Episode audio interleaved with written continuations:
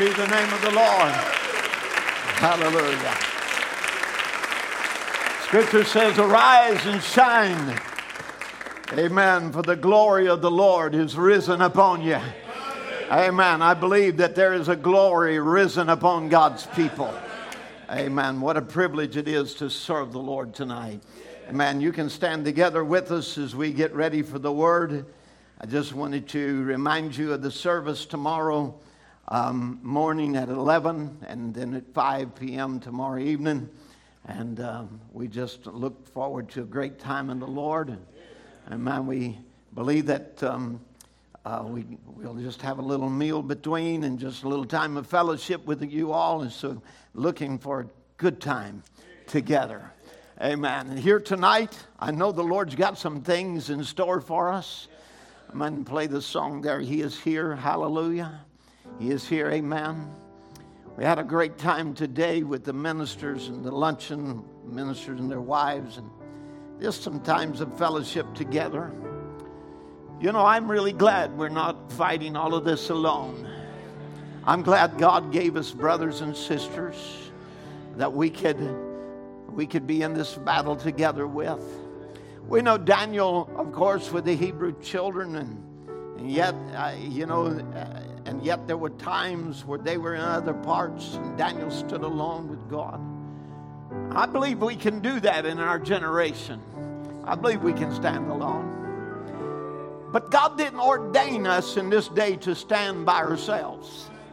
But He said, I'm going to have a bride out of every kindred, tongue, nation, tribe, and people.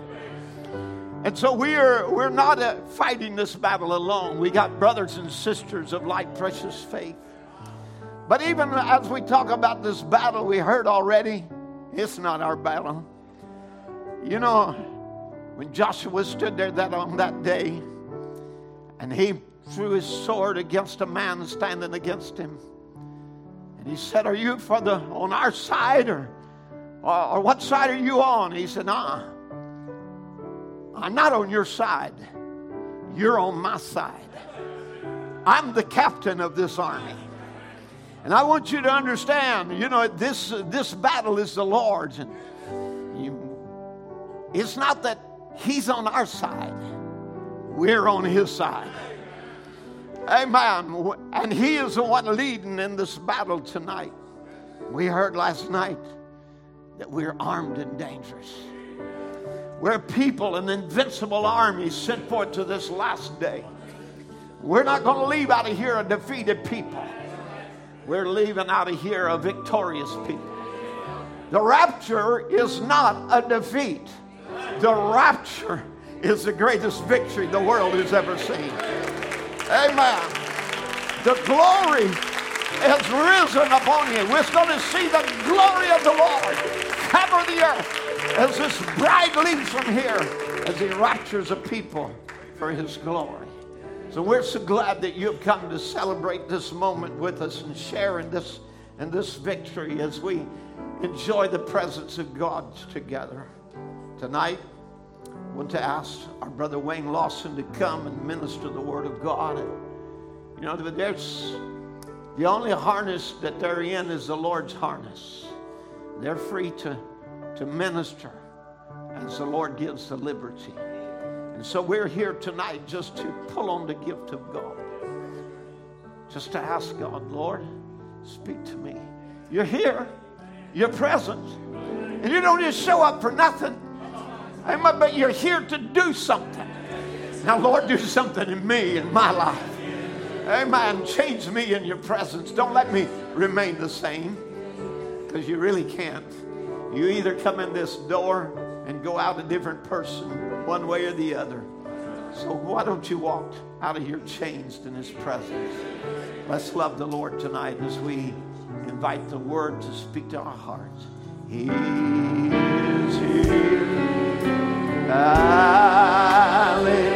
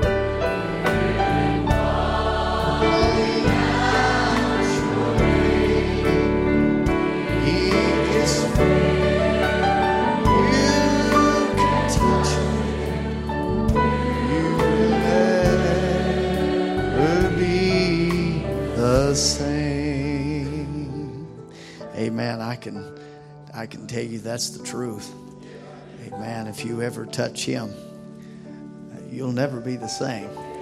Amen. He's, he's the kind of God. When you touch him, he touches back. man, and a life that is touched by the hand of our Savior is never the same.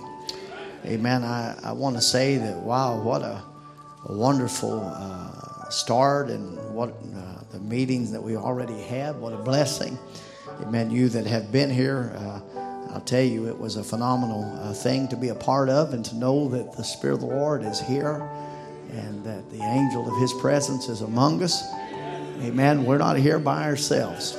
Amen. That is a very comforting thought in such an hour that we're living in. And I want to say that it's uh, certainly a privilege, amen, to be here with such men of God. And I uh, count it a real honor to be here in this uh, time and sanctuary with all the brethren here at Evening Light. And course, our brother Tim Pruitt. And uh, my, he's been a, blessing to us and a hero from the time we were just young young men and the grace that God has shown him in his ministry. It's uh, certainly a privilege to get to be here and to minister to you and uh, our, our, our, buddies that have already been preached, Brother Josh and Brother Ron. Of course, Brother Josh and I are, uh, real pals and, amen, have been uh, quite close for a while. Uh, Brother Ron speaking last night, I'm just reminded of how many things, you know.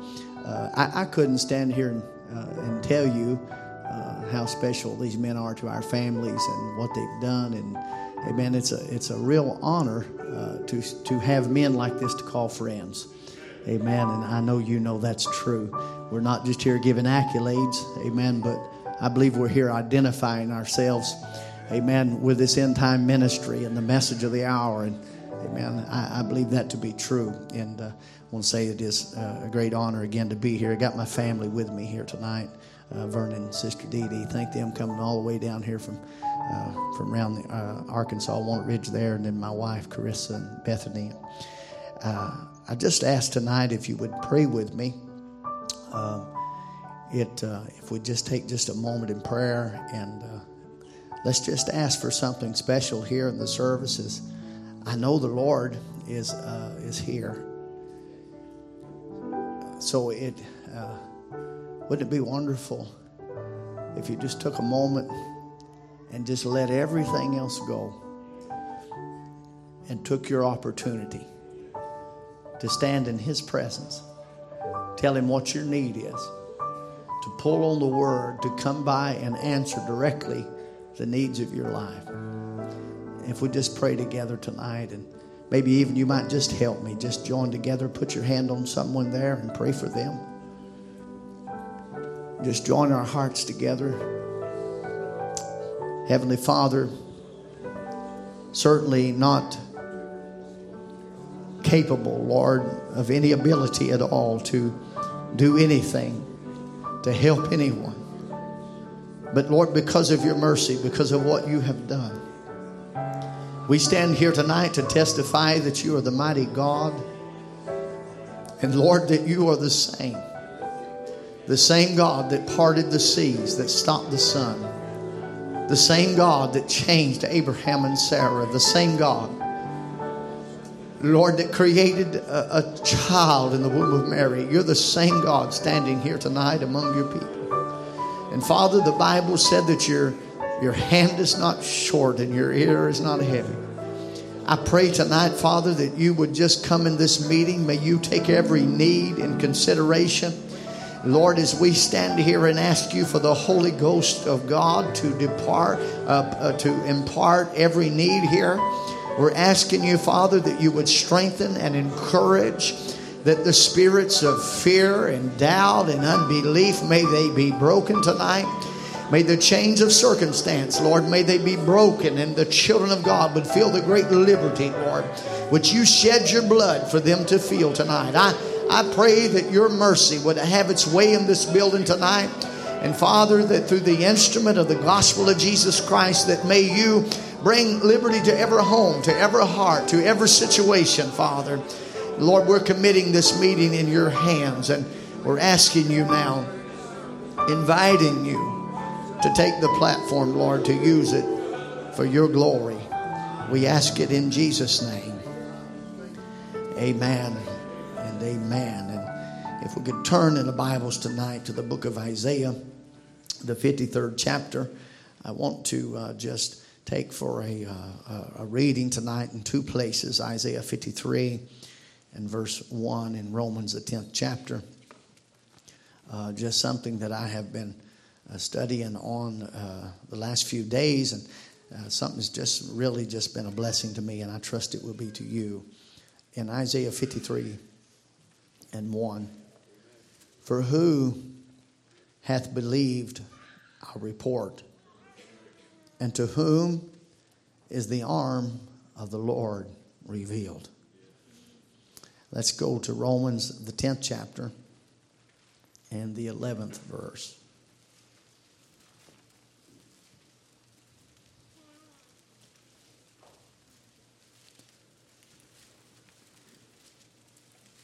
For the scripture saith, Whosoever believeth on him shall not be ashamed. Of course, confounded, embarrassed, they shall not be um, confused. For whosoever shall believe on him shall not be ashamed. For there is no difference between the Jew and the Greek. For the same Lord over all is rich unto all that call upon him. For whosoever shall call on the name of the Lord shall be saved. How then shall they call on him in whom they have not believed? And how shall they believe on him in whom they have not heard? And how shall they hear without a preacher? And how shall they preach except they be sent? As it is written, How beautiful are the feet of them that preach the gospel of peace and bring glad tidings of good things. But they have not all obeyed the gospel. For Isaiah saith, Lord, who hath believed our report? So then faith cometh by hearing, and hearing by the word of God. We ask the Lord to bless his word tonight as you may be seated. I want to just speak to you just a little bit tonight, and if I would take a title, I want to talk to you about accepting your liberty. Accepting your liberty. Uh, when I think of the grace tonight to be able to preach the gospel of Jesus Christ and understand that we are relaying to you a message of finished work. that we're relaying to you tonight that your healing, that your salvation, that every bit of redemption, everything that you're going to receive from God has already been paid for. I think it's one of the most amazing things to me as a minister of the gospel to know that I'm not speaking to you about anything that you're going to have to appropriate something to pay for what I'm preaching to you, but it is a gift of God to be received as a gift based upon the finished work of Jesus Christ and what He done for you, amen, that day at Calvary. I think it's the most glorious story that has ever been told. Amen. And to know tonight that, that the prophet said when he died at Calvary, he paid the supreme price. And all the redemptive blessings that he died for at Calvary is already paid for. Amen. The debt is fully paid and you're excused before God. You're taken out of the pawn shop. The only thing you have to do is accept faith in Christ and walk out of the pawn shop. Amen. That it's already paid for. Now, I know that I've preached in times past, and I, I know you probably remember in Isaiah 53 that there's actually a receipt of payment for by his stripes you are healed. Already paid for, right? By Amen. What he done, our transgressions have been paid for. Our iniquities have been paid for. It's something that has already been paid for. So tonight, when we talk about the gospel of Christ, the preaching of the gospel is the bringing of a message of a finished work that has been bought and paid for for you and I. Now, see, the thing is, is that God brings these things in times and seasons. And I think of how the prophet would say in the believer's position in Christ. He said, God sets times and time limits and then works all of that to that time. He said, see, uh, for the coming of the Lord Jesus, they was many false things raised up and said the Messiah, and many false things taking place according to Scripture just before the coming of the Lord Jesus. And people would try to do it within themselves to try to make God's word fit their program. He said, see, many false things took place. What they were trying to do was make something happen amen, that it was going to take God to fulfill the scripture of the Lord Jesus. He said people trying to do it within themselves, see, but what you got is vice versa. You got to fit God's program, and we find that to be true. See, Moses, even knowing that God made a promise for him to deliver the children of Israel, Moses know that he was called for a purpose and he had a call from God, but that doesn't altogether mean that you just jump right out and do the will of uh, the will of God, but you have to find the will of God God and the time to do it.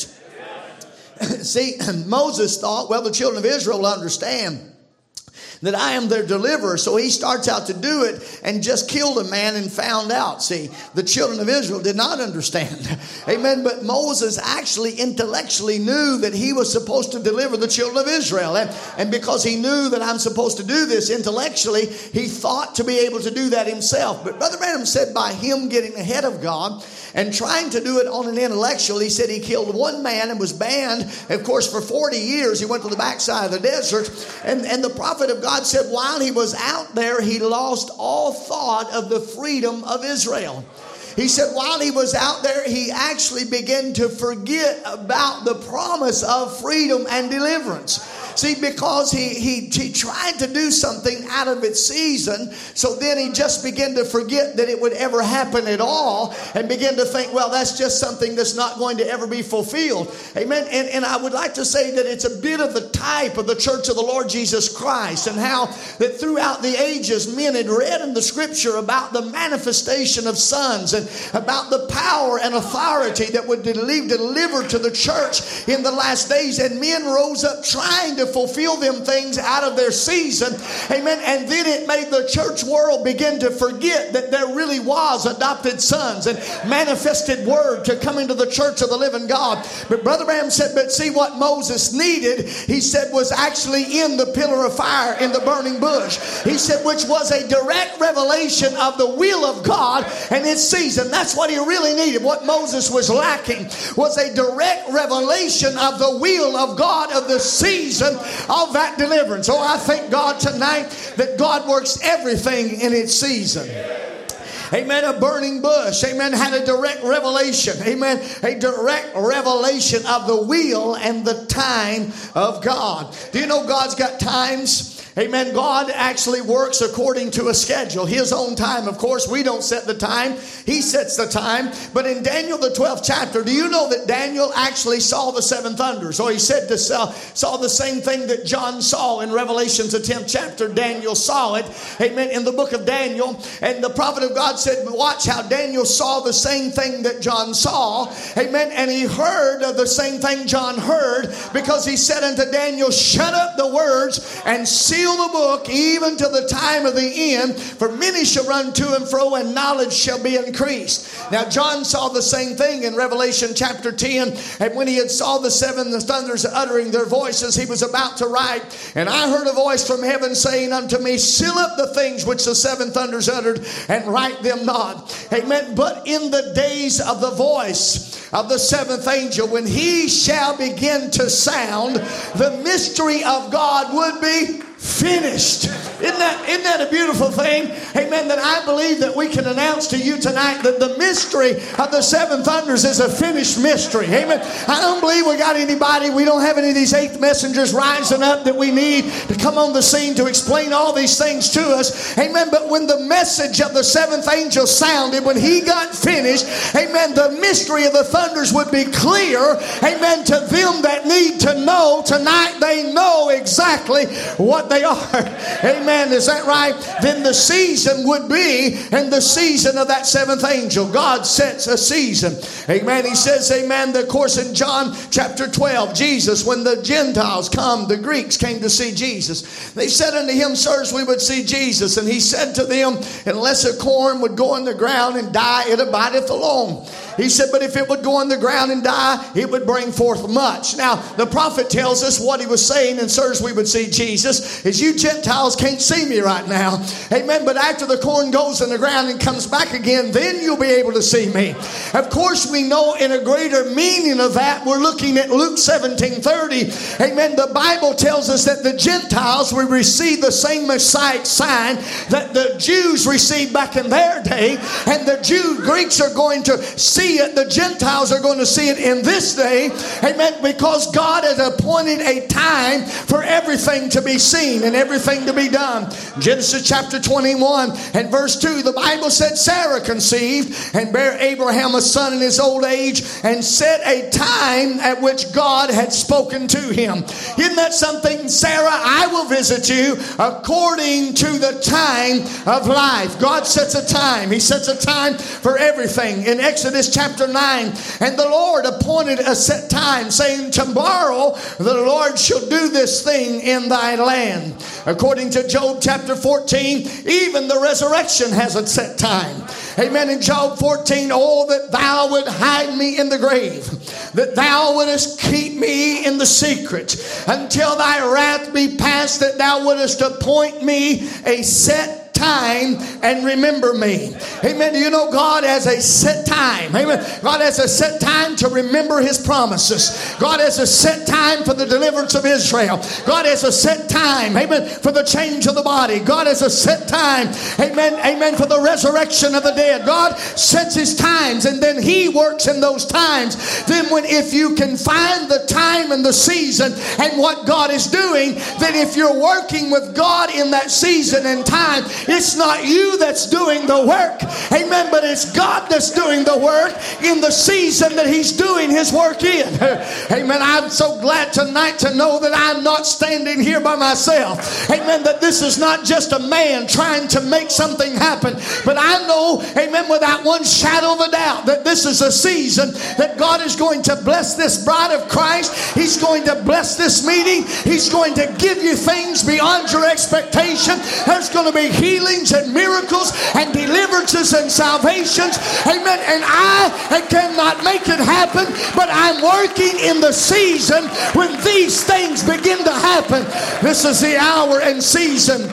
Amen. For God to do this, to find that we're just working in the plans of God. In Psalms 102 and verse 13, David, amen, sings a wonderful psalm. And he said, Thou shall arise Thou shalt arise and have mercy upon Zion. How many knows who Zion is? Brother Branham said, Zion is the bride. That's right. Zion is the bride, and have mercy upon Zion. Thank God that David didn't know about all these have these newfangled uh, revelations they've come up with about no more mercy and things. Amen. Thank God that David wasn't under the bondage, amen, of a bunch of men, but he under inspiration wrote that, that God would arise and have mercy upon Zion. For the time to favor her, yea, the set time is come. Isn't it something that God had a season that he favored Mary? Amen. The Bible said in Isaiah, amen, that Isaiah prophesied and said a virgin should conceive. But it was several 700 years before Mary ever heard that scripture. Do you know that wasn't the first time? Because, amen, God mentioned that scripture when he said that the seed of the woman should bruise the head of the serpent. Amen. And that was 4,000 years before Mary, amen, ever heard the words out of that angel. But when the season came, it's just the fullness of time for the word to be manifested, an angel come to Mary and met her at the rising of the sun. She was going to the well, and the prophet said, An angel appeared unto her and began to rehearse to her that thou art Mary, and thou have found favor with God, and you're going to have a child. And she said, Lord, how can this thing be? And he said, See, amen, you haven't known a man, but the Holy Ghost will overshadow you because it's the season of it to happen. The Holy Ghost is going to be the one that makes it fulfill the word that's sent for that season. My, when I think about that, amen, how long had that word circled the earth? How long had that word circled the earth? A virgin will conceive, and it circled. How many virgins' heads had it went over? How many women had heard that, but they never had the favor of letting that settle in their womb? Amen. But that morning, by that well, Mary found the same inspiration that Isaiah spoke it in. She was standing in the same inspiration as the writer and caught the word of God and conceived in her womb by the overshadowing of the Holy Ghost. What did that angel say to her? Mary, thou have found favor with God. And I'll tell you something this evening. Amen. There's a church of the living God that is standing in the favor of the Holy Ghost at this hour. Church, you have found favor with God. His angel has come down to the earth in this season of adoption that the church of the living God has found the favor of the word of life that has came to her. Don't you look for another virgin. You're the one he was talking about. Don't you look for another church. You're the church he's talking about. Don't you look for somebody else to do this work. This is your work. This is your season. This is your time. Joshua had his day. Moses had his day. Paul had his day. Brother Branham had his day. But this is not that day. This is your day. This is your season. This is the hour that God has favored the church. Devil, I hope you're hearing me tonight. We know that God is favoring the church now. God is favoring the bride now. I don't care what the devil throws at it. I don't care what problems come your way. It doesn't make any difference how many isms and how many problems, how many situations. The hour that God is favoring you has arrived. Oh, you might as well go ahead and shout. It's your season to shout. It's your season to praise. It's your day to rejoice. Yes, sir. I got a reason to shout. I got a reason to praise my God. If these Pentecostals can shout over a little money or a little emotion, how much more a blood bought, blood washed, Holy Ghost filled church of the living God? Amen. If anybody got a right to praise, we've got a right to praise. This is the hour that God has favored the church. Ah, somebody ought to tell that devil God's favoring me. God's favoring me. He put his favor upon me. Oh, we got a right to worship. Amen. I want to tell every intellectual and every formal devil, I got a right to serve. I got a right to worship. I got a right to praise. And there ain't no devil going to put me under a bondage that says I cannot praise my God with everything that's in me. Don't you realize I don't have nothing else? I don't have no other life. I don't have no other thing. There's nothing else I get my joy. There's no other place I get my experiences. But in the house of God, there is praise and joy and rejoicing. That's where things happen. Amen. Let the church get in a position of praise and an atmosphere where all things are possible. Mary stood there and found that 700 year old promises can come to pass, amen, in your life, in that atmosphere. That's where Joshua stood when he said, Sun, stand still. That's the place where Aaron's rod budded. That's the place that all things are possible. That's where you're standing right now. You are standing in the greatest spot that has ever been given to any human. come here, stand in this place. It's favored. Look at what he done for you. Not in any of the other ages. I'm going to wait till the end and I'm going to favor them in the end. And he let you come at the time of favor. Oh, if you don't think it's true, read the scripture. They prayed to Jesus and said, Lord, let my son sit on your left hand and right hand. He said, I can't do it. I can't do it because it's not my position to give. The Father has already prepared somebody to be in that place. Brother Branham said, Who is it? He said, It'll never be granted to anybody but that word bride who is the overcomer of that Laodicean age. And he said, It's been granted that you would sit with him in his throne. Come on, Esther. There's a golden scepter waiting on you tonight. There's a sword of the Lord. There's a word of authority. Ah, if the devil was going to take it away, he should have done it before I knew who I was. He should have done it before I knew what I was talking about. But I've already received the message of the hour, the headship of Almighty God. It don't matter what the devil says about you.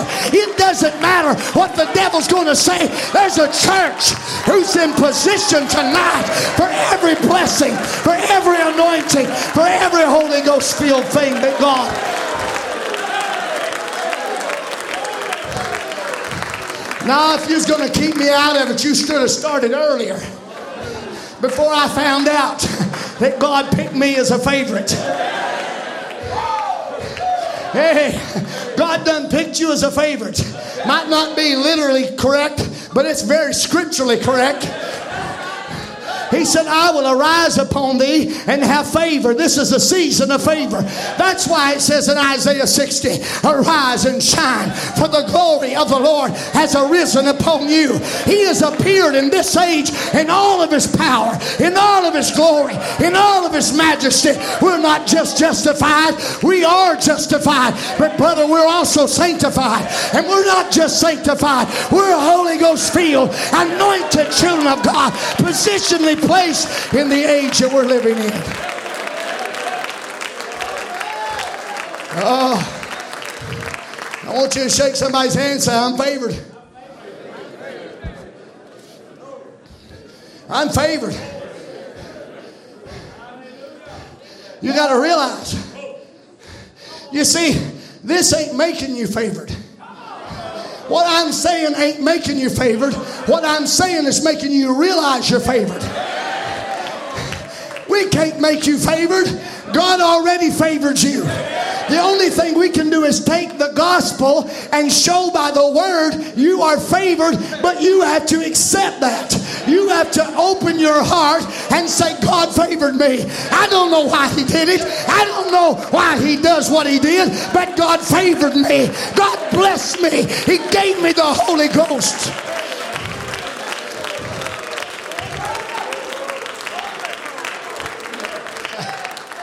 Glory to God.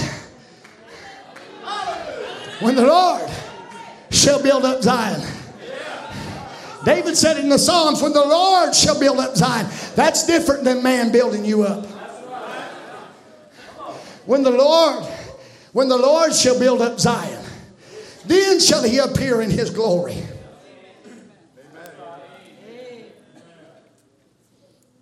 You said, Brother Wayne, what do you mean? I mean the message builds up the church. You said, Brother Wayne, I've always seen it tear down. Then you're not hearing the same message I'm hearing.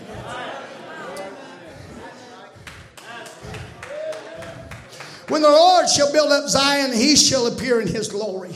He will regard the prayer of the destitute and not despise their prayer. Thus it shall be written for the generation to come, the people which shall be created for the praise of the Lord. For the people that shall be created for. Can you imagine David actually had a revelation of your coming all the way back in Psalms 102? And wrote about these things in Ecclesiastes, Solomon writes, To everything there is a season, to every purpose under the heaven. For there is a season, there's a season to live in, there is a season to be in. Do you know that the Bible actually records that many men long to see your day? And they didn't see it. But Jesus said, But blessed are your eyes. For they do see, and blessed are your ears, for they hear the things that others have desired to see. Do you see that we are actually in a season, and I believe I can announce very easily that it's a season of liberty. That it's a season of liberty.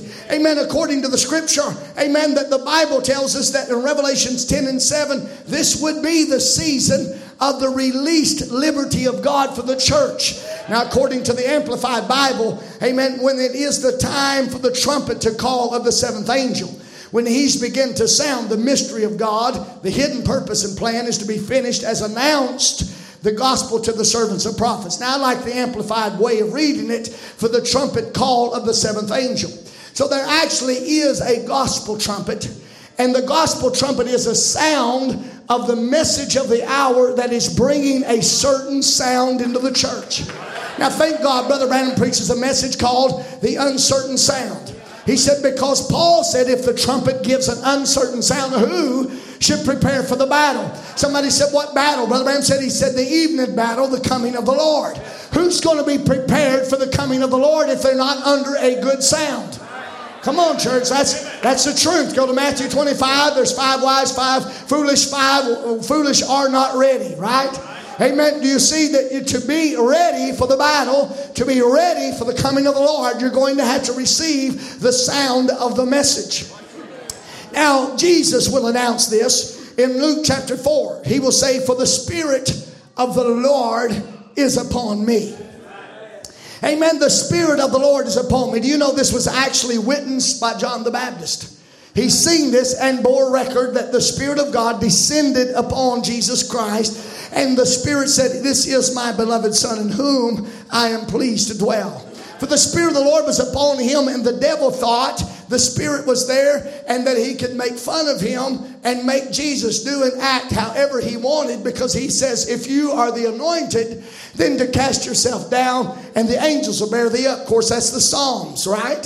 He knows the scripture. The devil knows the scripture. Now, if he would tempt the Lord like that by saying, if you're the anointed one, then you do this, then he was putting a qualifications of the anointing on clowning for the devil. Which was totally opposite of what Jesus said in John 5, where he said that uh, the Son doeth nothing unless he first see it with the Father. So the actual opposite of the anointing was being asked of him because Jesus knew the anointing was not to clown for the devil, the anointing was to fulfill the word of its season. Right? Brother Branham said, even watch when he said to the, the devil said to him, If you be the Son of God, make this stone into bread. Brother Branham said the devil tried to get Jesus to make bread for him. He said, and actually, he refused to make the devil's bread. Amen. I tell you, Jesus wouldn't cook for the devil. I don't think we are to cook for the devil. Amen. I think whenever the devil's, well, if you really are the bride, then you do this or you do this. Do you see where that spirit's coming from? That's the devil's bread. I'm not into making the devil's bread. He can make his own supper. Amen. But there is a bread for the sons and daughters of God. And that bread, Jesus said, was to do the will of the Father. That's right. That's the meat that the world don't know about. Now, the Spirit of the Lord is upon me because He's anointed me to preach the gospel, to heal the sick, the brokenhearted, preach deliverance to the captives, for the recovering of the sight to the blind, to set at liberty them that are bruised. Now, isn't it amazing that when he refused to do one thing under the anointing, now he's telling you what the anointing was actually used for? It was actually upon him to anoint to preach the gospel. Amen. To uh, pour, it, to heal the brokenhearted, preach, deliver to the captive, recover the sight of the blind, to set at liberty them that are bruised. To preach the acceptable year of the Lord. Now, watch the season of acceptability, which we know that he then closed the book, gave it again to the minister, set down. The eyes of all them were synagogue fastened on him. And he began to say, This day is this scripture fulfilled in your ears. Now, of course, the acceptable year of the Lord, amen, was, and I know you're all students of the scripture, so I won't spend a long time here, but the acceptable year of the Lord was actually called, as we know it, the year of Jubilee which of a seven Sabbaths, 49 years, seven times seven, 49 years. But on the 50th day of the 50th year was actually a year of Jubilee, and it was just a special time.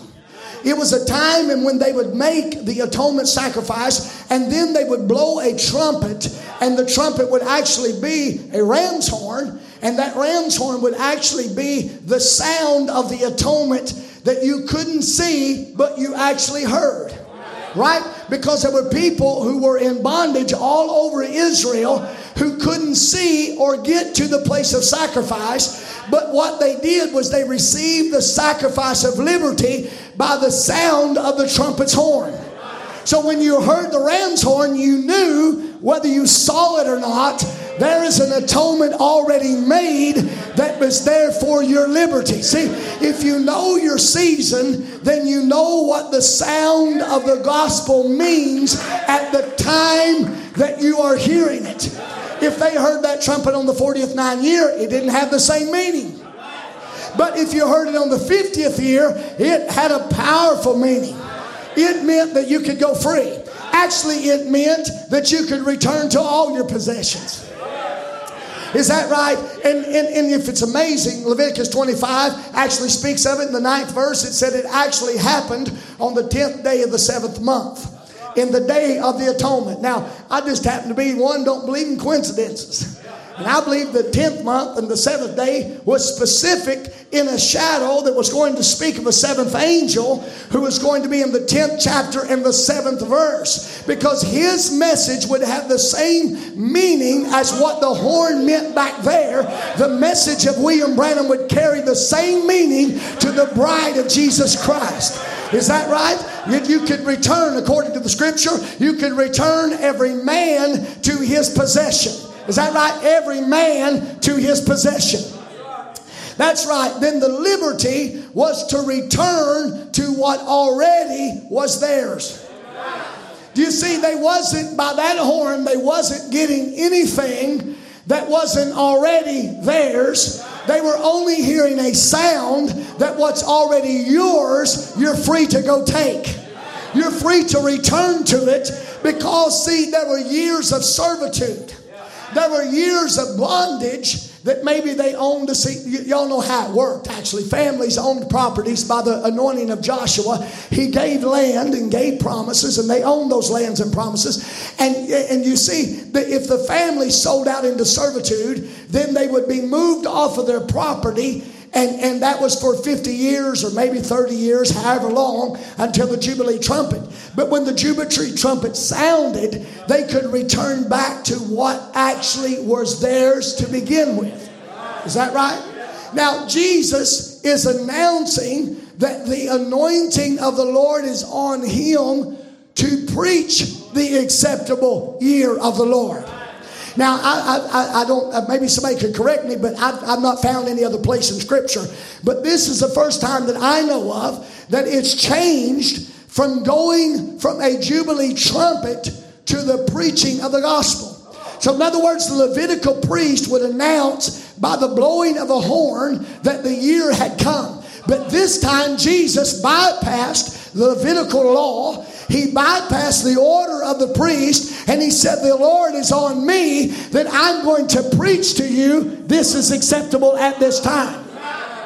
So when the acceptable year had come, it was now preaching the gospel instead of the sounding of a trumpet. Amen. Return every man to his possession. In other words, amen. Jesus says it like this in another place You shall know the truth, the truth shall make you free. Amen. And he answered, We are Abraham's seed, and we're never in bondage to any man. How saith you shall be made free?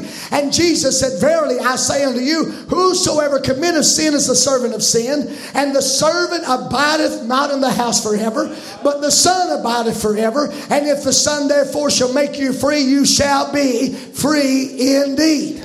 Is that right? Brother Branham said what happens here in this scripture. He said that in the year of Jubilee, when, when the sons heard the call of the trumpet, they returned to their possessions or inheritance. He said, But if you had been a servant in a house, let's just say we all belonged to a house and we had a servant hired, and we lost our ranch in, in a sell off because of debt, then the servants of the house went with the sons out into labor. So while they were out there in the fields, the sons and servants was no different. They were out there together. There was no difference between them. But when the Jubilee sound came, when the sound of the trumpet came, the son could return to inheritance, but the servant had no inheritance. Do you see? Everybody hears the same message. Everybody hears the same message, but the prophet of God said, You always were sons. Oh, church of the living God, you always was a son. You always was a daughter of God. And when you heard the message of the hour, you were no different than anybody else in this world. But when you heard the message, you can return because if you come from God, you can go back to God because you're going back where you come from. Oh, you always were sons. That trumpet was announcing, it was announcing returning to your possessions. Oh, do y'all know what that ram's horn was? It actually was a ram's horn, and it was it was an instrument that was played. Have many ever seen the ram's horn? It's actually don't even have any keys or anything on it. It's just a horn of a ram cut off. And some of them are big and some of them are twisted and they're pretty neat. And I can't hardly blow them. I guess you would call them a shofar. But I couldn't, I can't blow them. I tried a time too. I just get a squeak out of them. But you know what? If they're laying on a shelf, they have no sound at all. They have no sound on the shelf. They have no sound on, on the desk. But it's only when someone picks one up the instrument is a mute until something blows through it. And the sound you're hearing is only the one behind it. You're not hearing the ram's horn, you're hearing a wind through the ram's horn. You're hearing a breath breathe through an instrument that is delivering a message of, of liberty.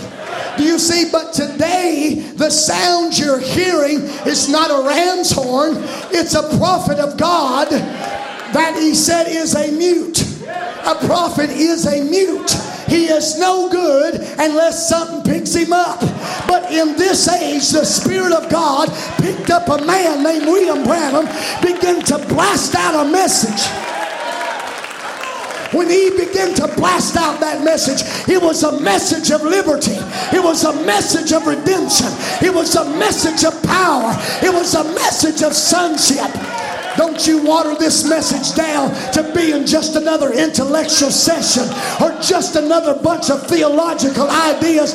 This is a message of adoption. It's a message of authority. It's a message of life. It's a message of security.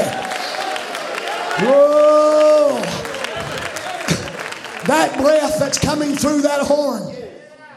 I'll tell you what it was doing. That breath was an instrument that was bringing inspiration and bringing it right down through that horn where you could hear it. I tell you this, I, I thank God the breath that comes through a horn. Aren't you? I'm so glad God breathed through a prophet of God. Isn't it odd that He uses breath? Amen. He used his breath. Amen. I was, I was, I may have told you this. I was over in Israel one time and I was actually asking a guy about the name of Abraham and how it's spelled because they spell Abram, but then when after he met the Lord God, then remember he changes it from Abram to Abraham. And, and I was asking that Rabbi Rickman, Richmond, how do you say his name there? He's a real, real schooled uh, Hebrew theologian. I'm saying, I said to him, I said, does that mean anything to the Jewish people? This H in Abraham's name. He said, oh yeah. He said, he said, but I'll tell you what it means to us. He said, Do you see in the Hebrew it's it's pronounced different than the English? He said, You say Abraham. He said, We say Abraham. He said the Hebrew H cannot be pronounced without breathing across it. He said, so it takes a breath to pronounce the new name of Abraham. So God breathed the name of Abraham when he said, Abraham. Do you see there's a breath of pronunciation of that name? Brother Branham said, actually, he so communed with God that God gave him a part of his name. The H in that name speaks of the breath that God breathed upon him. I think it's a powerful thing because, of course, that breath is the breath of promise that was brought to him by a message when God came to him and promised him the change of his body and a seed of Abraham. Amen. Word, that breath was breathed upon him through the promises of God. You know what Brother Branham said about Sarah? He said Sarah actually, he was, said was standing there and she was an old wrinkled woman. He said, but he breathed upon her and her wrinkles left her and she turned into a young woman again. Oh, I tell you what a blessing to be able to stand where God can breathe on you. Can you imagine in the days of Adam and Eve when Adam was laying as a body in the Garden of Eden? Amen. There was no movement in him at all, but God walked up to him, and the Bible said, and he breathed upon him, and he breathed into him the breath of God, the living soul. To think that that breath God can breathe on. You know, that's what happened in Ezekiel 37. Right when there was a valley of dry bones, and those dry bones were laying out there and they had no power within themselves. I'll tell you, it's a sad story if you read about Ezekiel 37 and you read about all those dry bones down there, and you think about how dry they were, how troubled they were. And I, I was reading this one day in Ezekiel 37, and, and the scripture said that they actually, the Lord said unto Ezekiel, Can these bones live? Can these bones live? And Ezekiel answered the Lord and said, I don't know, Lord. Remember, and then he said unto him, Prophesy, prophet. Do you see? There was a lot of dead bones in that valley. But he said, O ye dry bones, hear ye the word of the Lord. And I don't know about y'all, but I never seen no bones with ears. But I thought it was a pretty powerful thing that God would speak to a bunch of skeletons that didn't even have ears to show us that there's a different faith Amen. There is a faith of the hearer, and then there's a faith of the speaker. It's one thing to say, Well, Brother Wayne, I tell you, I can do this and I can do this. But you see, when God commands a blessing towards somebody, it's a different kind of faith. You tell me, did Lazarus bring himself out of the tomb? Or was he totally out of the picture? And God said, Lazarus, come forth. Lazarus had no power to come forth, but the speaker, the one that was doing the speaking, had a breath of life that loosed him from the bonds. It loosed him from the grips of death and brought him back to life again.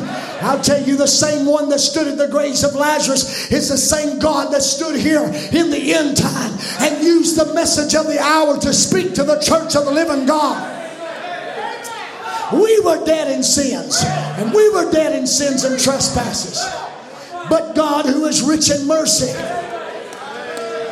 when we could not do it ourselves, a God of mercy spoke over our lives, and we come out of the tombs, and we come out of the unbelief of denomination and ungodliness.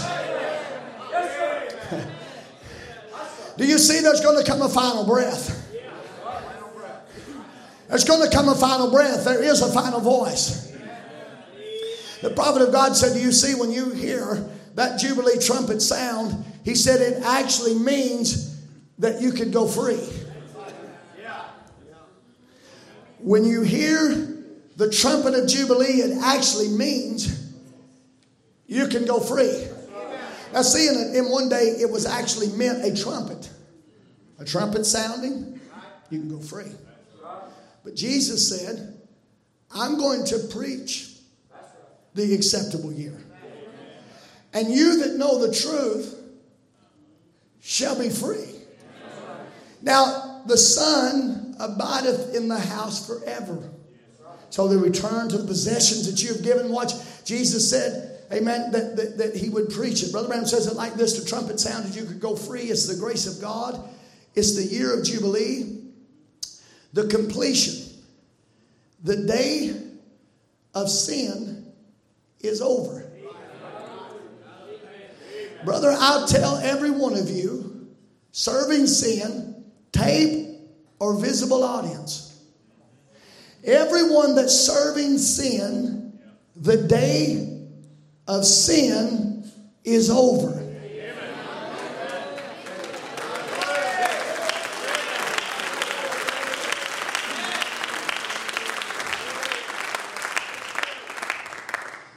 The day of sin is over. Jesus died so that you don't have to serve sin anymore. Now, you don't have to bow down to no creed or denomination. He who the Son sets free is made free indeed. If you want to go free and be free in the Son, cut loose and serve Him. Do you see what he's saying? The sound of that was the requirement of the freedom. Because it wasn't going to make you a son. You already was a son. But the sound you were hearing was only bringing the liberty of a son. As long as you're in the field, you're nothing different than a servant. But when you hear the word, it brought you from a servitude unto a liberty to know who you are and what you're doing, where you're going, what you're here for. Oh, I'll tell you what to think tonight. The prophet of God said, See, you can cut loose. Now, what that actually meant is if you were working out in the field and you heard the sound of that trumpet, all you had to do was just turn loose was just turn loose of your hoe and you can go back home. You can turn loose of that rake. You're sitting there raking in the field, you're sitting there hoeing in the field, and you hear the sound. You don't have to go find the, the redemption uh, atonement. You don't have to go say, Where's the blood? Where's the atonement? Where's the place that you killed the lamb? You don't have to see any of that. All you have to do is actually hear the sound of that trumpet, and you stand there with a rake in your hand, you can just drop it. Do you know you don't need to teach a class of how to let go? Do you know we don't need psychologists five steps of letting go? What you need to hear is the gospel of Jesus Christ. It says that if you're a child of God, when you hear the message of the hour, you can go free. Oh, take another step. It brought you liberty. It brought you a liberty from the servitude and the bondage of not knowing where you belong, not knowing what was yours. I tell you what this message does, it takes you all the way back to the mind of God. And I tell you what, you may have heard who you are through Baptist theologies, through Presbyterian theologies, through your mom, through your dad, through everyone, but this message is a burning bush. It's a direct revelation of the will of God. And when you hear this message, you have climbed up into the mind of God. And in the mind of God, He said that you are the blood bought, blood washed bride of Jesus Christ that never even sinned in the first place. And you can tell that old devil, I don't have to, I don't have to sit down and work this out. I don't have to sit down and discuss this. I don't have to talk about it. I don't have to pray about it. I can turn loose tonight because I am a son of God to begin with. I tell you what it's like to let go, brother. Just let go. Have you ever did it? Just let go. When you just let go, you're liable to dance across the platform. When you just let go, you're liable to dance across the front of the building. When you just let go. I pray to God tonight we have a letting go service. I pray you let go with your praise. You let go with that worship. Let go and let God have his way in the house of God. The good news is you don't have to live that way no more. The good news is you don't have to be that way no more. The Messiah Himself says you can go free. The Messiah Himself says you are not slaves and prisoners any longer.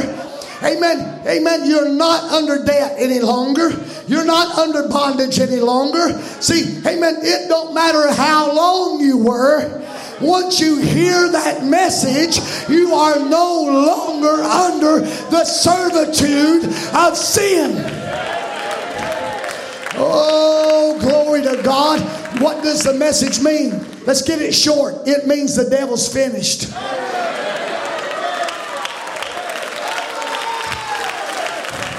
That's what it means. It means the day of sin is over. I like to say it like this the seventh seal finishes everything. It finished the devil. The minute he opened up that book, it finished him. The minute you heard this message that you actually were not the child of Charles and Ella Branham, when you found out you really didn't come from your mom and daddy, but you come from a gene of God, from the foundation of the world, the devil was finished. He was finished right then. I tell you what you can do tonight. You can hear this message in such a way that you'll never be the same person again in your entire life. Don't you put adoption out in the millennium. The adoption is under the message of the hour. Receive your liberty by the grace of God. You can go free if you want to. You can go free if you want to. Sin is over. The devil is finished. I don't have to go to Calvary to find the blood. The message says the blood is there. The message says the blood is there. The atonement is there. It's paid for. Sins are paid for. Sickness is paid for. You see what Paul? Paul was the preacher of this. Paul was the original revelation of this thought. And look at what Paul would say in 2 Corinthians 3 For their minds were blinded until the day remaineth until the veil be taken away. The reading of the Old Testament, which veil is done away in Christ. But even unto this day, when Moses is read, the veil is upon their heart. Right? The veil is where? On the heart. He said, But nevertheless, when it shall turn to the Lord when it shall turn to the Lord. What is that it? When the heart shall turn to the Lord. The veil is upon their heart, but when the when the when the it shall turn to the Lord, the veil shall be taken away. Do you know that Paul knew Malachi 4 was in the scripture? Do y'all know that Paul knew the last Testament of, of Malachi would read that in the days of the voice of the seventh angel, in God would send Elijah the prophet, and that he would turn the heart of the children back to their fathers. That he would turn the heart of the children in Malachi 4 and 6, and he'll turn the heart of the fathers to their children, lest the heart of the children to the fathers. Unless I come and smite the earth with a curse.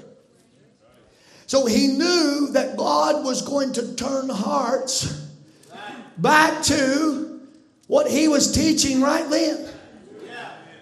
The, the apostolic fathers we're talking about is our apostolic fathers of Peter and Paul and James and John. Those apostolic fathers knew that God was going to turn our hearts to their teachings, to their faith, to their understandings. God was going to turn the heart of those fathers, those children, back to their fathers. Unless I come and smite the earth with a curse. Now, do you see in this age that we're living in now, watch how the hearts of man have all turned to the world. Look how the hearts of man have all turned, amen, into unbelief and doubts and every kinds of ungodliness. Look at how the hearts have been out there, but God in the season when this great darkness is upon the earth, he says, In that moment, I will turn the heart of these children. I will take this heart and turn them back to that original faith in that hour. And how is he going to do it? By the preaching of the Word of God. Do you see the prophet of God actually says it like this that Malachi 4 and Revelation 10 7 is going to do two things? Same angel, two things. He's going to turn the heart of the children to their fathers. And number two, he will reveal the mysteries of the seven thunders in Revelations 10, which are, I love this, don't you? The revelations contained in the seven seals. Well, Brother Wayne, I thought it was this and this and this and this. Isn't it amazing how simple the message becomes when you read what the prophet said about something? Amen. That it is the revelations contained in the seven seals, and it will be these divinely revealed mystery truths that will literally turn the hearts to the children back to their Pentecostal fathers, then what will bring this bride back to her possession? What will bring the church back to the original faith will be the preaching of the message of the hour. Tribulation ain't going to do it for you. Persecution ain't going to put you in this rapture. Amen. Uh, we can't twist your arm enough to get you in this. This is going to take the preaching of the divinely revealed mystery truths in this hour.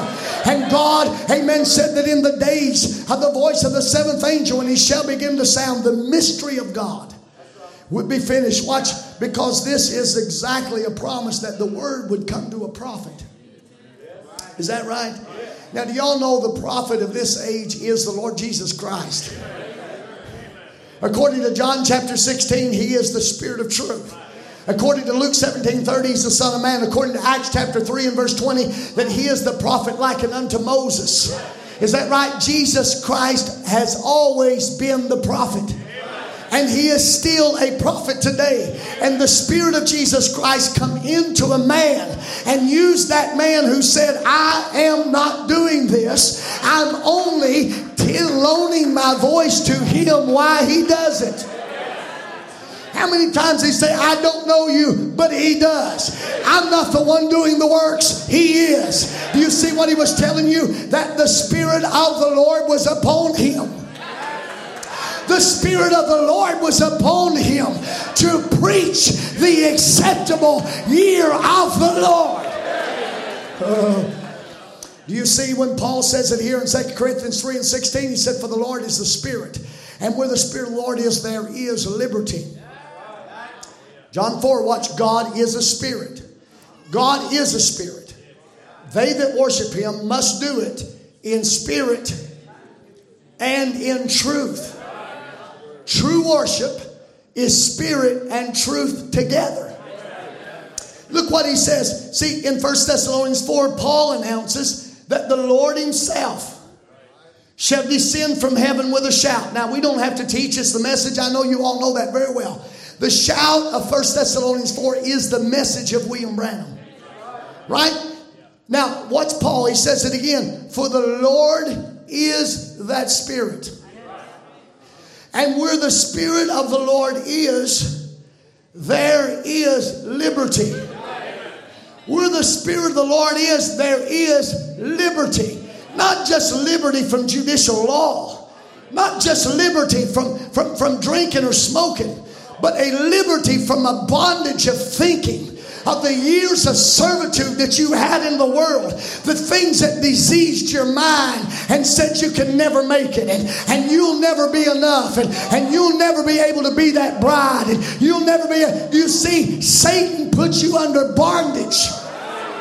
Amen. He puts you under bondage to keep you there the rest of your life. But where the Spirit of the Lord is, there is a gospel preacher preaching a spirit of liberty to tell this bride, you have been favored by God to fulfill the scriptures of the last days. I don't care what your Baptist church told you. The message says you were a son to begin with. I don't care what the denomination taught you. There's a fire of God that'll burn out the unbelief. It'll burn out every devil of hell and leave you free tonight.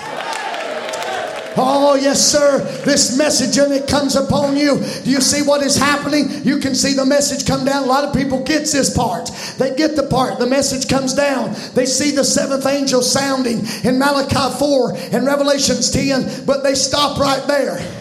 And they leave the book of redemption in the hand of a prophet and they believe he's somewhere's up there right now waiting to come back and call the resurrection under some tent. But what a lie the devil has told.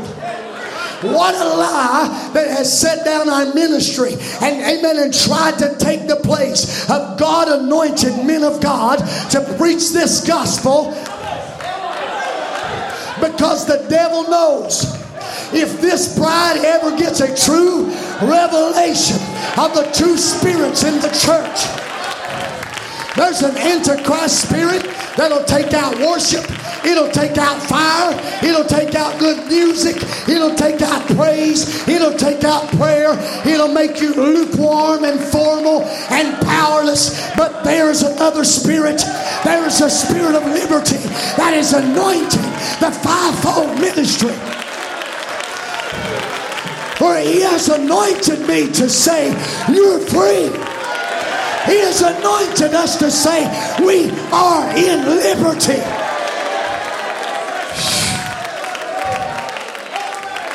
Oh, you see that eighth verse? You see why they hate that eighth verse of Revelations 10? Because the Bible said, the voice which he had heard in heaven said, it wasn't even the seventh angel, it was the vindicated angel of the Lord. Said to John, John, you've seen this. You've seen the message. You've seen the prophet's words. You've seen these things. Now you come here and take this book. You come and take this. You come and accept your liberty. Because you're not coming to take a written book. God's not trying to hand you a written book. Come on, church. Brother Branham said we don't need another Bible. We don't need another translation of it. What we need is a revelation of the Spirit. John, come and get this revelation that this message is your adoption. Come and get this revelation. This message is your liberty. Come and get this revelation. We are now the sons of God. Don't tell me we're going to be sons in the millennium and we're going to have we're going to have prayer there and miracles are going to take place. And listen, you know what you're trying to say? You're trying to say I got to have a glorified body before I can have the promises of God. Amen. But this message promised a perfect faith on this side of the millennium. It promised a faith in this hour that was like the faith of John and Paul and James.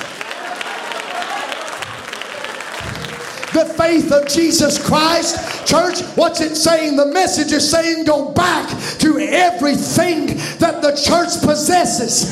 Go back to Mark 16. Go back to Mark 11. Go back to the power of God. Go back to your praise. Go back to your worship. I know the devil's done everything he could do to rape the church of the living God, but the prophet said this is a life giving and a prevailing revelation. There is nothing of such prevailing power as the power of revelation. Amen. The revelation God is giving this bride is a revelation of sonship, it's a revelation of security. You know the beautiful thing about this, Brother Jimbo, amen, is you ain't lost one day and saved the next one. You see where I'm at? Amen. I'm talking about a message of liberty. I'm not going to get up in the morning and wonder if somewhere during the night I lost my sonship. That somewhere during the night that I lose my seal. But the Bible said I was sealed unto the day of redemption. Oh, church of the living God, we're not going to be up one day and down the next day, but this church has started upward and she's going to keep climbing until she changes her body. No, you're not going to stop it. It's liberty. No, you're not going to slow her down. It's liberty. No, you're not going to put a bondage on her. You see what he says? Amen. As long as long as you was as, as a child, you differed nothing from a servant. Amen. But when the Spirit of God come crying, Amen. The Spirit of God come crying in your heart, in your turned heart. Come on, church. You are now the sons of God. The prophet of God said, if you would realize right now the position you have with God, there wouldn't be another feeble person in this building in the next five minutes. The supreme authority of the church of the living God. Ain't no devil can stand before it. Ain't no power can stand before it. Ain't no wickedness can stand before it. Come on, church. I know what I'm actually talking about.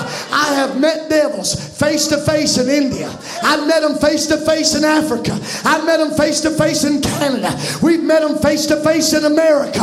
And every devil I ever met had to bow at the name of Jesus Christ.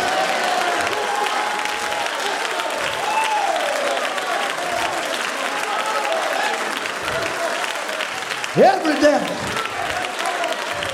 Every one of them had to bow. I had somebody here a while back trying to tell me that, that somehow to pronounce Jesus' name was like somehow Jehovah, they got some new pronunciations and all this, and hey, you got to go to Hebrew school and all this stuff to learn it.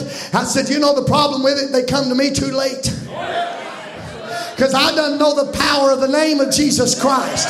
And the prophet announced it with a Kentucky English and called him Jesus. And he said that was the power that could break the witch doctor's back.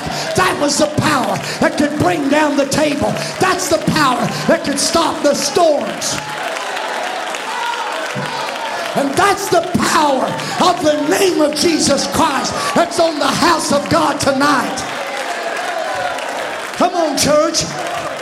His name is on his house. Brother Branham said if you went to the Branham's house, they do things a certain way. If you go to another house, they do things a certain way. He said, Well, this is the house of God. And the name of Jesus Christ is over this house. And in this house, there is no greater power.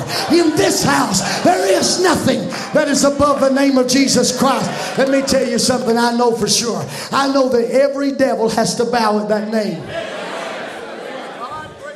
Do you see what we are? Do you see what God is doing? He's brought us into a position. He's actually showing you position. Brother Branham was not manifesting all of those things to tell you you couldn't do that. He wasn't doing all that to say, well, you boys, if you try these, you're just impersonating. He never did that. He actually said, I'm making a way. I'm breaking through the walls of tradition. I'm breaking through the lines of unbelief. And if you got a believer here tonight, come and follow me. Come on. Let's go through the lines back into the power of God. Five times he manifested the third pull, didn't he? Five times that he told us about. In the name of Jesus, standing there prophesying, created squirrels. Six of them straight in a row, two different times, right? But the seventh one he created and never even just spoke where it would be, and it came. Power of creation of the word. Then he stood there in the mountains of Colorado and told a storm to go back where it come from. Exercise power over the air. Exercise power over the animal life stood there in a boat one day, a dead fish there for a half hour, and the spirit of the resurrected Christ set on a man, and he breathed out a word and said, Little fishy, I give you your life. And the fishy swam away in the name of Jesus Oh, church, can you think, amen, that his wife was hundreds of miles from him? And he knelt down and began to pray and his wife wasn't in touch? She wasn't within reach of him, amen, but he began to pray and said, Before the doctor ever touches her, the cancer's going to leave her body and miles away, the cancer began to drop off of her. You said, Preacher, why do you tell things like that? Because somebody may be watching this right now. They may be somewhere sitting at home hundreds of miles away and saying they ain't got no hope. But let me tell you, there's a hope tonight in the preaching of the gospel of Jesus Christ. You don't have to be in this building. Amen. That cancer could drop off of your body right now. He's a cancer killing God.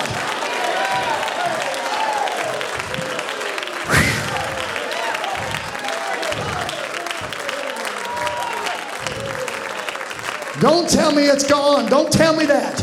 I stood preaching the gospel in a meeting just a few years ago, and a man sitting in the meeting stood up and began to testify. Brother Wayne, while you were preaching, the cancer that was on my chest has fell away. I am completely healed.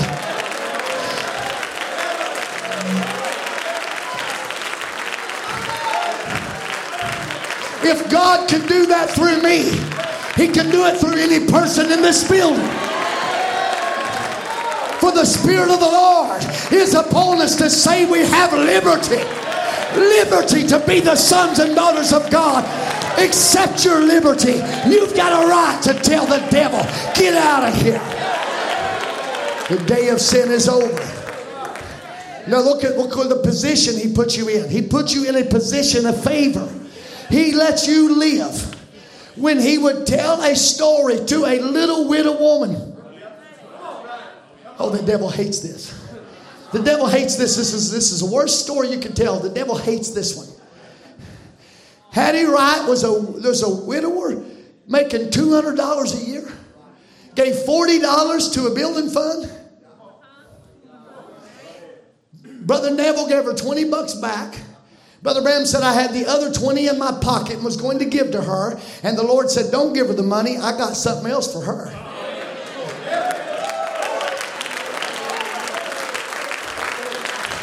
I got something else for her.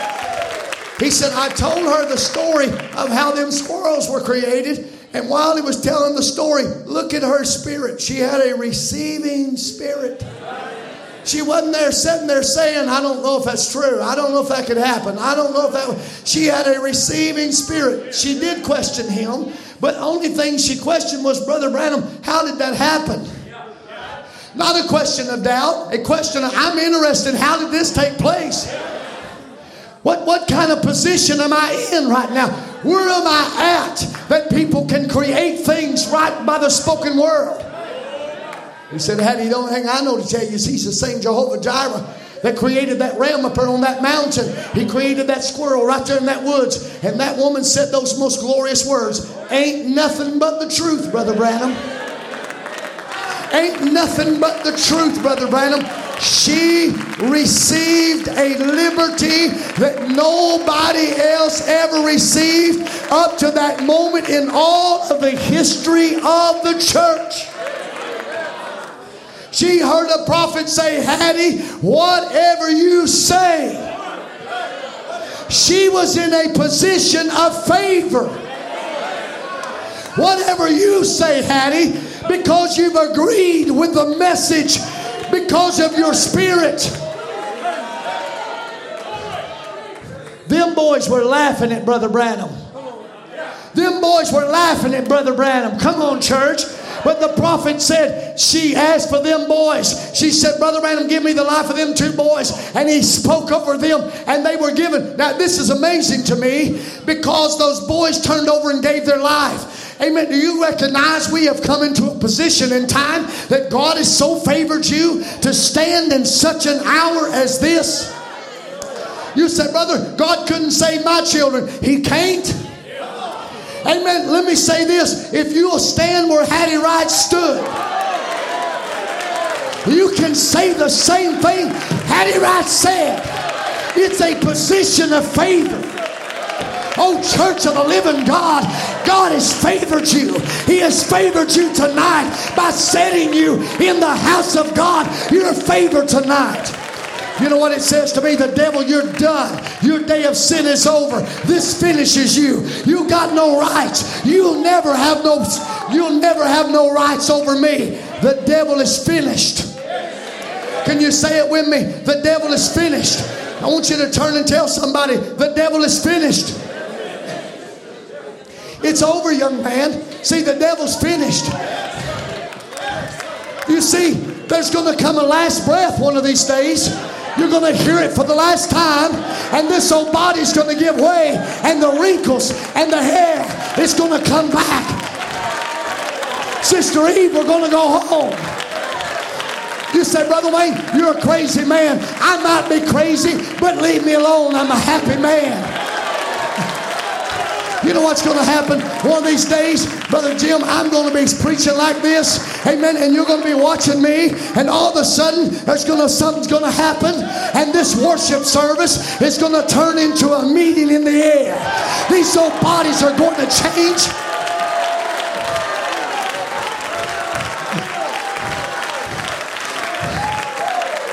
We're going to let go one last time. We're going to let go go. Let's go to glory. Let's go to victory. Let's go to liberty. Why sit here till we die? Why wish for it? Why wish for it? It's available tonight. Oh, Brother Wayne, I wished I could dance in the Spirit. Why do you wish for it? It's right here. I wished I could shout. Why wish for it? It's right here. I wished I could be saved. The Spirit of God is right here.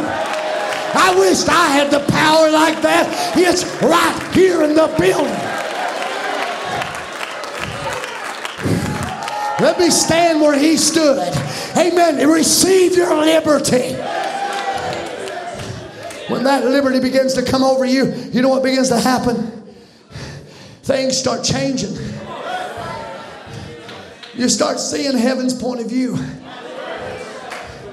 You know what? You, you know, to be honest with you right now, if you could only see, if you could only see what is really happening in the supernatural world, if you could only catch just a glimpse that there's a wall of fire about the church of the living God. There are thousands of angels circling this building right now. Chariots of fire screaming through the building back and forth, challenging every devil. Take your hands off of God's anointed. Take your hands off of God's people. Take your hands off. Give them their liberty. It's the season. It's the hour. It's the time of the redemption of the sons of God.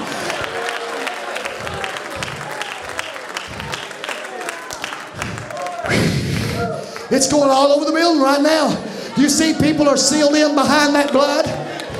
Sometimes you don't recognize what's between you and the devil. You know what it is? It's God. It's God between you and the devil. And in Psalms, he said, Touch not my anointed and do my prophets no harm. Is that right? Now, don't think the anointed is just this man up here on the platform. But in this age, the prophet of God said, What was the anointed man? is now the anointed people. And how are they anointed? They have accepted what Eve turned down.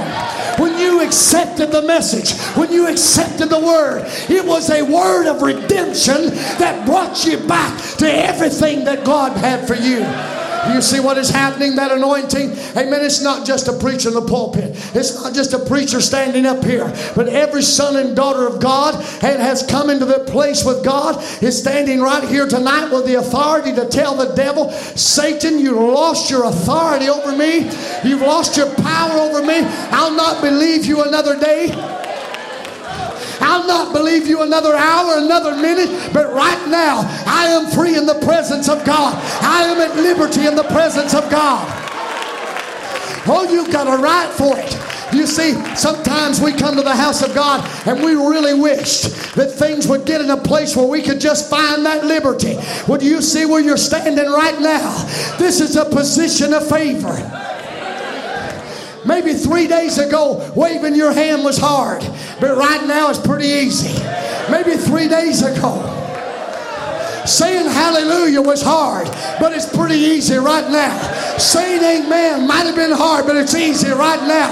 And as your faith begins to generate, faith upon faith, you take another step up in faith until after a while you get enough courage to say, Devil, get off of my back. Get off. I'm tired of packing the devil. I'm tired. Okay, if I preach, some of you been packing complexes your whole life. Since you've been a little kid, you pack them and pack them and pack them. And that devil has kept you from rejoicing. He's kept you from dancing. He's kept you from praising. He's kept you from believing. He's kept you from having friends. But I tell you tonight, amen, by the word of the Lord, that devil is finished. That devil is finished. Thou demon of complex, I curse you in the name of Jesus Christ. Out of the people of God and give them a liberty tonight. Yeah, that's right, sis. Take your liberty. Take your liberty. Go ahead, take your liberty. This is a house of God, a house of freedom, a house of prayer. Oh, glory to God. They're going to title me a Pentecostal. Go ahead and title me a Pentecostal if you want to. But I'm a free man. I'm a man with liberty. I'm not bound down to a bunch of creeds and dogmas. You know the beauty of being who I am? Brother, I can dance if I want to. I can praise God. I can wave my hands. I don't have nothing to lose. I was a nobody when he found me. Ain't got no reputation. Ain't got nothing to uphold. All I got to do is worship the Lord until one of these days this body's going to let go of the thing that's on the inside. And what you see right now, what you see right now, you see in a small measure. It's only a small measure. But one of these mornings, brother, this old body's going to completely let go of this man on the inside, and there'll be a shouting, a rejoicing. You say, preacher, is that all you got to preach about? No, but you know what I found out? I found out people ain't praising because people's bound up. I found out they ain't praising because they can't get over what's in their mind. Ain't nothing wrong with their hand, ain't nothing wrong with their feet, ain't nothing wrong with their mouth. It's all right there in their mind. But you shall know the truth, and the truth will give you freedom. If you only knew that you are favored, you're favored. God has favored you.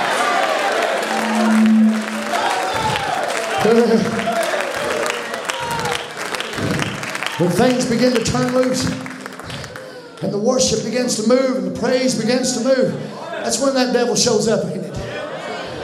You know how I know it? Because he's come to my door a time or two, too. Now, you got to put yourself in my place. Tim Pruitt standing behind me.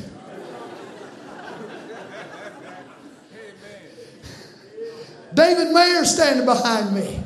Ron Spencer, Josh Bennett, men of God back there.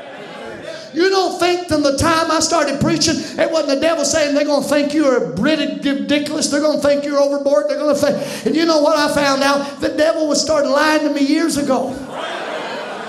And you know what, Bill, to be the truth of it? The anointing of liberty's in the building. If Tim Pruitt had this mic, he'd be saying the same thing. If Ron had this mic, he'd be saying the same thing. If Josh had it, he'd be saying the same thing. Because it ain't the preacher. There's a breath coming in the building. There's a breath breathing across the church. It's a breath of liberty. It's a breath of change. It's a breath of anointing. Don't worry about who's beside you. Tell them to scoot over. Give me some room to praise the Lord. Scoot out of my way that I can praise God tonight. Glory to be to God.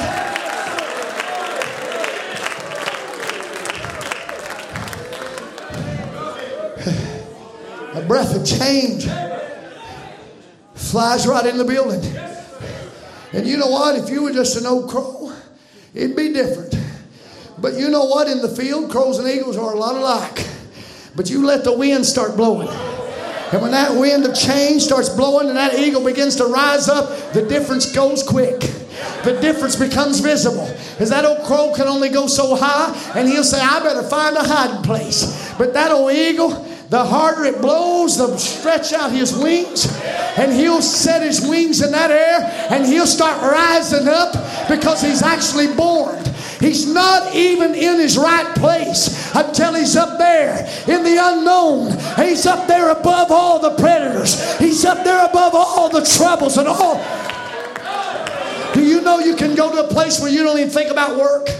You don't even think about family trouble. You don't even think about church trouble. You don't even think about what hour, what day, what month. You don't think about your sins. You don't think about who did this and what. You, as an eagle, can go to a place tonight where all things are possible, wherever sin is forgiven, wherever devil is destroyed. You are the children of God.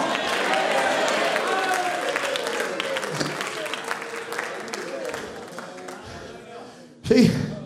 You have to accept your liberty.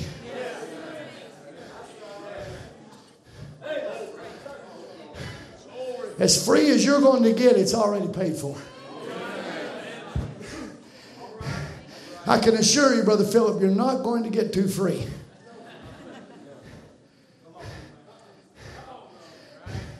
It's not possible to get too free.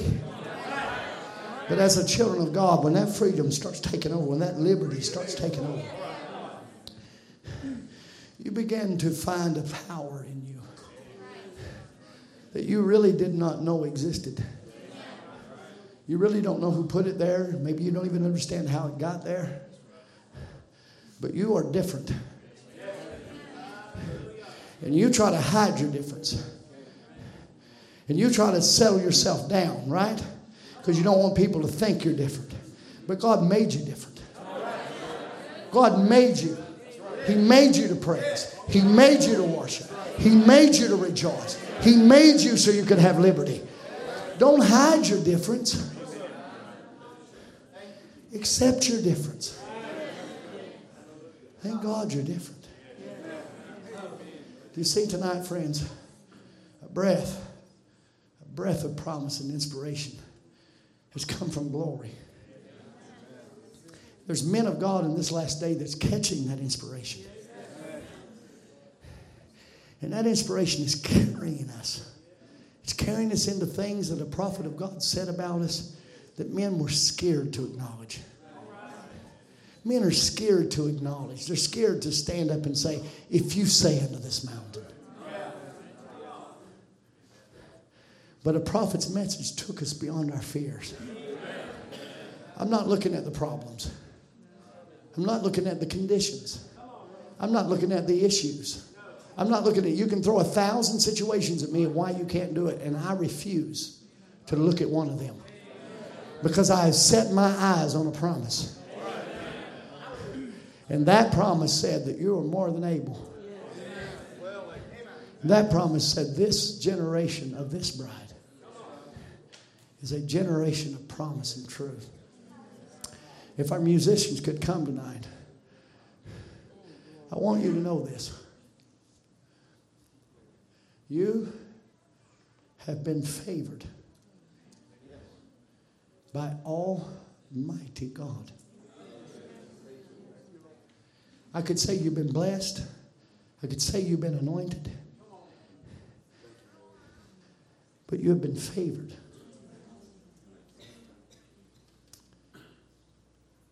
Don't ask me. Don't ask me what I did. I don't know. Sometimes I have much trouble understanding what the Lord wants with me. Lord, I, I, I, I wasn't worthy that He would even deal with me or speak to me or give me life, but He did. And if He's going to choose to favor, if He's going to choose to bless, I'm going to accept it. Not because I'm worthy, because I'm heir. You know, it's a powerful thing where we're standing tonight. We're not standing by ourselves. I want you to realize this isn't just a bunch of empty words. This message has authority.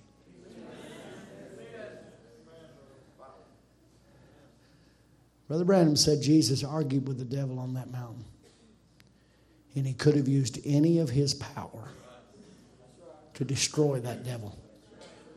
He said, but he did not use his power. He withheld power and used a word of authority. He said, so he would put within the grasp of the weakest Christian of how to defeat their enemy. When God gave you this message, He gave you supreme authority.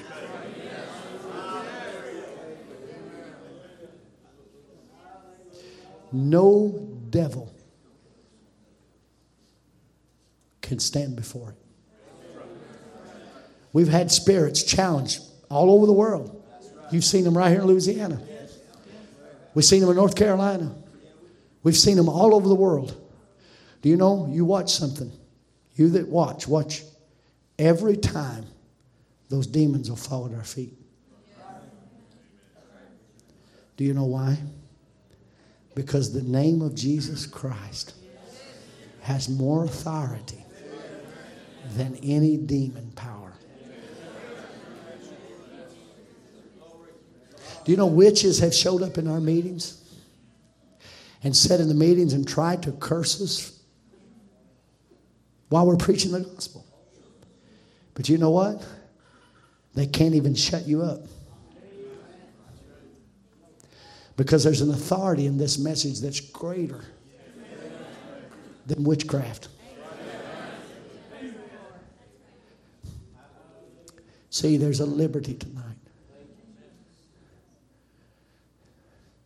When the Spirit of the Lord moves upon my heart, I'm going to dance like David danced. Oh, when the Spirit of the Lord moves upon my heart, I will dance like David danced. I will